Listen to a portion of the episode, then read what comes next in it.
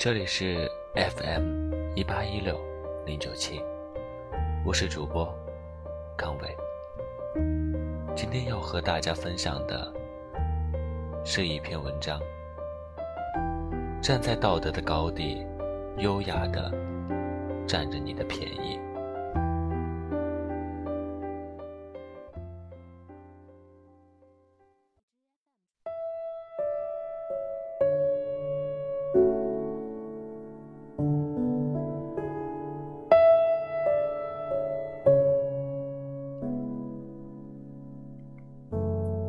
知道有多少人讨厌这种占便宜的方式。有人曾经说过，一个肮脏的国家，如果人人讲规则，而不是谈道德，终究会变成一个有人味儿的正常国家，道德自然会逐渐回归。而一个干净的国家，如果人人都不讲规则，却大谈道德，最终会堕落成一个伪君子遍布的肮脏国家。可以说，这就是现阶段的中国。道德约束频频凌驾于规则之上，谁占据了道德高地，谁就可以实施道德绑架和指责。老人用尊老爱幼。争夺公交座位，穷人认为有钱就该多出力，熊孩子仗着自己还小就可以胡作非为，就连婚恋网站也借着外婆这个亲情的名义来逼婚。道德竟然成为了一个有力的伤人武器，可要知道。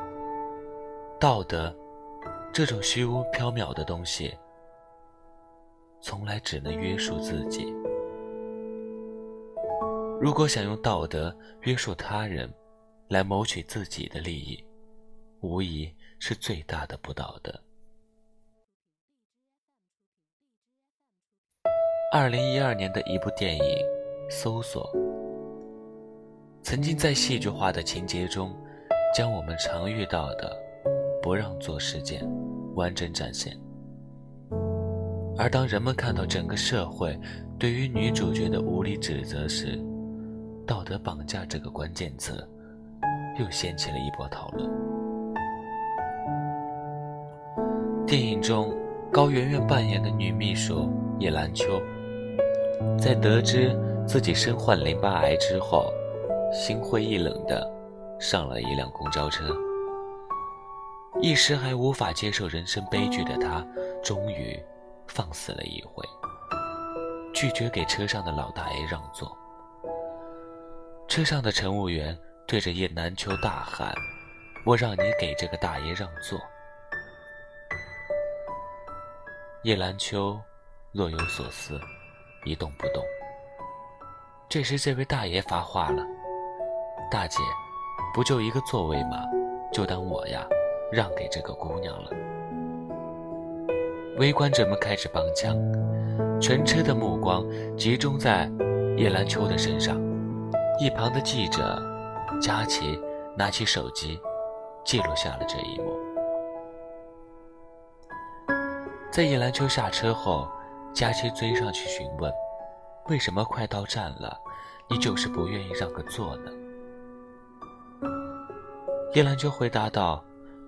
没别的原因，我就是不让座。随后，经过记者和媒体，全社会都知道了有一位不让座的墨镜姐，学校以她为耻，同时议论纷纷。她成了社会不道德的典范和楷模。但是，仔细想想，其实……这就是道德绑架最经典的一幕，抢占道德高地，发出谴责。媒体和围观者作为舆论放大器，活活的将一个守规则的人压成了不道德。而当事大爷的那一句“就当我把座位让给这个姑娘了”，更是显示出道德绑架的本质——资源的争夺。可要知道，这座位本来就不是他的，但在他的潜意识里，在尊老爱幼的道德法则下，这个座位就已经成了他的。抢了他的东西，在心里。自然就是天理不容了，于是只能发动舆论攻势，逼着你来让座。所以有人说，中国人喜欢做表面文章，而道德正是国人粉饰的最为亮丽的一面墙。这话一点没错，在让座这件事情上。国人的道德水平看起来是挺高的，但如果我们稍稍放宽眼界，就会发现国人比原来还缺德。明星国庆不看阅兵，晒娃，就被网友骂得狗血淋头。二零一二年，西安街头上，一个爱国者。手持 U 型锁，猛砸一位日系的车主，竟美名其曰是爱国。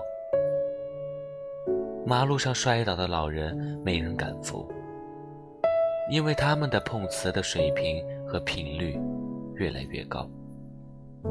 买了日货不看阅兵，就直接被打成了卖国贼。这就是道德帝们最常用的一招。一旦道德绑架失败，便在你身上贴满各种子虚乌有的标签，让你饱受谴责。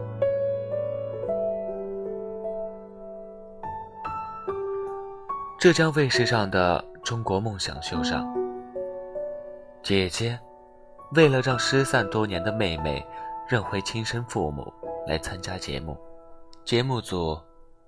将表演者的亲生父母悄悄地邀请到节目现场，让妹妹认亲，认下那个抛弃了自己二十年的亲生父母。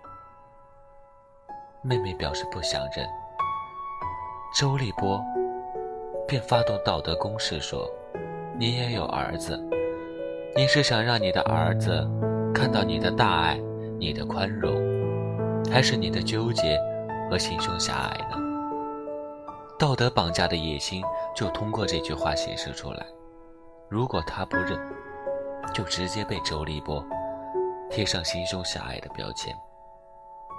而道德绑架的方式，甚至还有些阴阳怪气：先把你捧到道德的高地，再猛摔下来，让你腹背受敌，尴尬不已。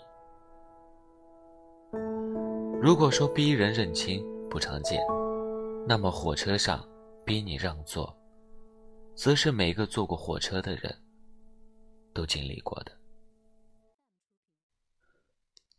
春运的火车上人潮拥挤，一个高手又略带脾气的人对一个男生说：“哥们儿，换个座，我就在前面那个车厢。”这个男生一脸不情愿，说不想换。脾气男。竟然反问：“为什么不换座？”男生直接说道：“单纯的不想让座。”于是脾气男便说了句：“真小气。”无辜的男生不仅被贴上了小气的标签，旁边的女生还冷冷地说：“成人之美都不懂，真是冷漠。帮你是情分，不帮是本分。”己所不欲，勿施于人。这两句话听了这么久，但还是有不少人用着道德的名义占尽你的便宜，甚至连求你的帮忙的语气都显得那么的不客气，迫使人们尊崇道德本身就是不道德。诚然，社会生活中确实。存在着需要帮助的人，但这一客观事实并不能推演出道德绑架的合理性。